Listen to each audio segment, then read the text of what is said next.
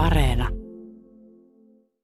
Tällä hetkellä eletään aika jänniä aikoja, jos puhutaan niin kuin sisältöjä. Tavallaan koronakriisistä, koronasta aletaan pikkuhiljaa ehkä jossain määrin päästä pois, mutta sota Ukrainassa vaikuttaa jokaisen myös nuorten ajatusmaailmaan ja tunteisiin. Sieltä tulee myös sotaa pakenevia nuoria Suomeen, on tullut. Ja sitten on vielä ilmastokriisiä ja muuta ahdistusta. Minkälainen paketti tämä nyt on tehdä lastensuojelua?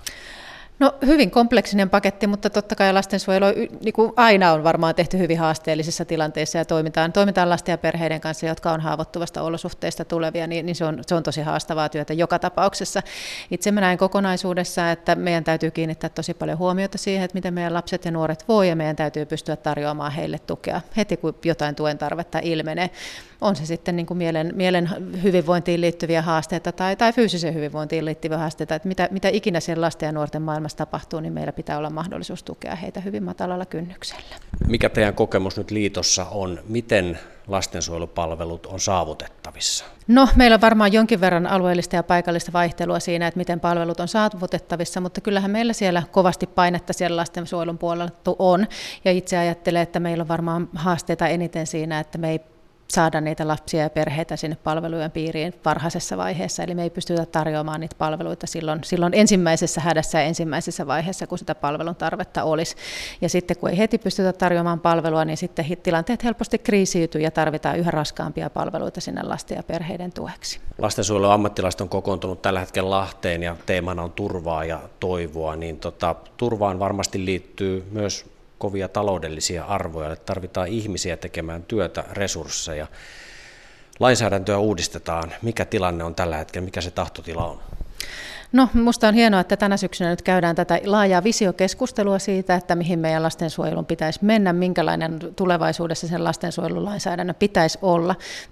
Eli minusta on tärkeää, että tosiaan nähdään, tehdään semmoinen yhteinen näkemys siitä, että mitä me tavoitellaan sillä lastensuojelulla, mikä sen lastensuojelun paikka siinä meidän lasten ja perheiden palveluissa on, ja mikä, mikä nimenomaan juuri sen lastensuojelun tehtävä siinä kokonaisuudessa on.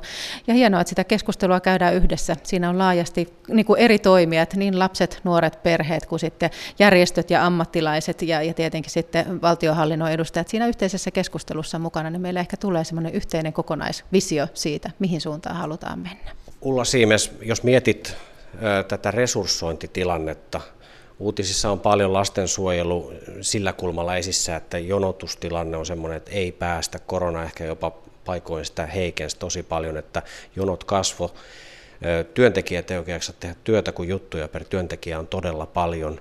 Onko tilanne edelleen näin synkähkö? No kyllä se osittain näin synkähkö on ja, ja itse ajattelen, että olisi todella tärkeää pystyä siirtämään sitä painopistettä sieltä korjaavista palveluista niihin ennaltaehkäiseviin palveluihin, että tosiaan sitä palvelua saisi aina, ja tai apua ja tukea on se palvelu, palvelun muodossa tai vaikka vertaistuen muodossa, niin sitä olisi tarjolla ja saatavissa heti, kun avun tarve ilmenee, niin, niin sitä kautta ajattelen, että sit pystytään niistä korjaavista palveluista parhaimmillaan jopa, jopa säästämään, kun se painopiste on siellä ennaltaehkäisevissä palveluissa, että aina kun ne asiat menee, menee pidemmälle ja mutkistuu, niin myöskin se tarve, tarve niin kuin niille korjaaville palveluille on tosi, tosi iso ja silloin ne palvelut on myöskin tosi kalliita. Mietin lastensuojelun työntekijän näkökulmasta tätä, niin heiltähän vaaditaan erittäin paljon osaamista jo nyt ja sitten kun miettii esimerkiksi sota Ukrainassa on tuonut tänne paljon sotaa pakenevia lapsia. Osa heistä on varmaan jo lastensuojelun asiakkaitakin, niin miten hyvin tämä on pystytty ottamaan huomioon palveluissa? No meillä on ihan upeat, todella upeat ammattilaiset siellä tekemässä lasten ja perheiden palvelussa työtä joka päivä ja, ja sitä osaamista on, on siellä kyllä todella olemassa. Itse ajattelen, että ehkä näistä niin kuin sotaa pakenevista lapsista, niin meillä semmoinen traumaosaaminen on varmaan semmoinen suurin puute tällä hetkellä, että sitä osaamista meillä ei ehkä riittävästi ole, että nämä, nämä sit sotaa pakenevat lapset ei välttämättä saa siihen traumatisoitumiseen tai traumatisoitumiseen sitä tukea, mitä tarvitsisivat, mutta muutoin näin, että meillä on kyllä upeat ammattilaiset kentällä työtä tekemässä ja, ja tekevät sitä haastavissa olosuhteissa, kuten kuvasit, niin, niin, niin tekevät tosi kuormittuneissa tilanteissa ja, ja asiakkaita saattaa olla paljon, mutta siitä huolimatta haluat sen työnsä tehdä kyllä niin kuin parhaalla mahdollisella tavalla. Kun sä seuraat hiljaisia signaaleja, niin tota, jotta tämä ei nyt olisi ihan toivoton kuva, tai jos se on realismia, että on toivoton kuva, niin olkoon niin, mutta minkälaisia hiljaisia signaaleja sä seuraat, että miten, miten tota lapset ja nuoret tällä hetkellä voi?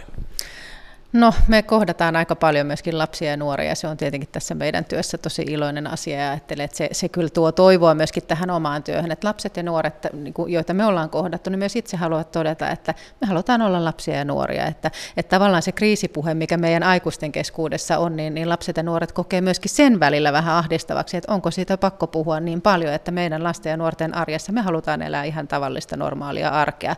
Ja, ja ne asiat kyllä tapahtuu ja ne on siellä ulkopuolella lapset, nuoret sitä havainnoi, mutta heille se lapsuus on tässä ja nyt juuri tänään ja he haluavat elää sitä ihan omaa arkeensa juuri tänään. Kyllä meidän aikuisten tehtävä on luoda sitä turvaa ja toivoa siihen lasten ympärille, että, että me pystytään huolehtimaan siitä, että lasten ja nuorten ympäristö on turvallinen. Me, me huolehditaan siitä heidän turvallisuudestaan siinä arjessa, meidän omissa kodeissa joka päivä, siitä, että meidän omilla lapsillamme on turvallinen, turvallinen ja, ja toiveikas olo tulevaisuuden suhteen.